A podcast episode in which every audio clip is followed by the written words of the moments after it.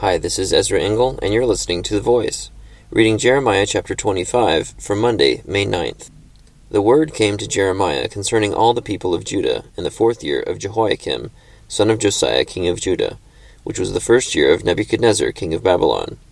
So Jeremiah the prophet said to all the people of Judah, and to all those living in Jerusalem, For twenty three years, from the thirteenth year of Josiah, son of Amon, king of Judah, until this very day, the word of the Lord has come to me, and I have spoken to you again and again, but you have not listened.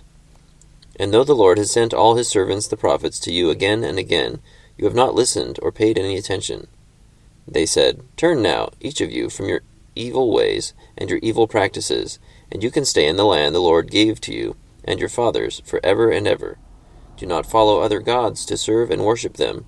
Do not provoke me to anger with what your hands have made. Then I will not harm you. But you did not listen to me, declares the Lord, and you have provoked me with what your hands have made, and you have brought harm to yourselves.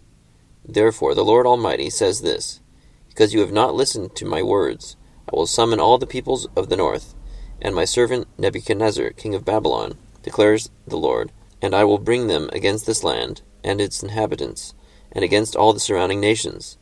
I will completely destroy them, and make them an object of horror and scorn, and an everlasting ruin. I will banish from them the sounds of joy and gladness, the voices of bride and bridegroom, the sound of millstones and the light of the lamp. This whole country will become a desolate wasteland, and these nations will serve the king of Babylon seventy years. But when the seventy years are fulfilled, I will punish the king of Babylon and his nation, the land of the Babylonians, for their guilt, declares the Lord, and I will make it desolate forever. I will bring upon that land all the things I have spoken against it, all that are written in this book, and prophesied by Jeremiah against all the nations. They themselves will be enslaved by many nations and great kings. I will repay them according to their deeds and the work of their hands. This is what the Lord, the God of Israel, said to me Take from my hand this cup filled with the wine of my wrath, and make all the nations to whom I send you drink it.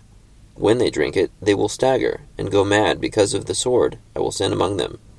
So I took the cup from the Lord's hand, and made all the nations to whom he sent me drink it.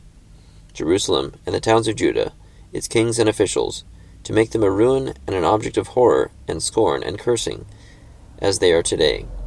Pharaoh king of Egypt, his attendants, his officials, and all his people, and all the foreign people there, all the kings of Uz, all the kings of the Philistines, those of Ashkelon, Gaza, Ekron, and the people left at Ashdod, Edom, Moab, and Ammon, all the kings of Tyre and Sidon, the kings of the coastlands across the sea, Dedan, Tema, Buz, and all who are in distant places, all the kings of Arabia, and all the kings of the foreign people who live in the desert, all the kings of Zimri, Elam, and Media, and all the kings of the north, near and far, one after the other, all the kingdoms on the face of the earth, and after all of them, the king of Sheshach, will drink it too. Then tell them, This is what the Lord Almighty, the God of Israel, says Drink, get drunk, and vomit, and fall to rise no more, because of the sword I will send among you. But if they refuse to take the cup from your hand and drink, tell them, This is what the Lord Almighty says You must drink it. See, I am beginning to bring disaster on the city that bears my name. And will you indeed go unpunished?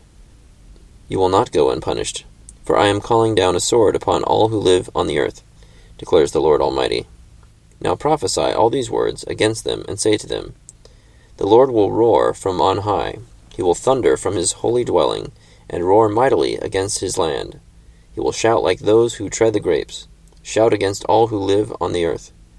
The tumult will resound to the ends of the earth, for the Lord will bring charges against the nations.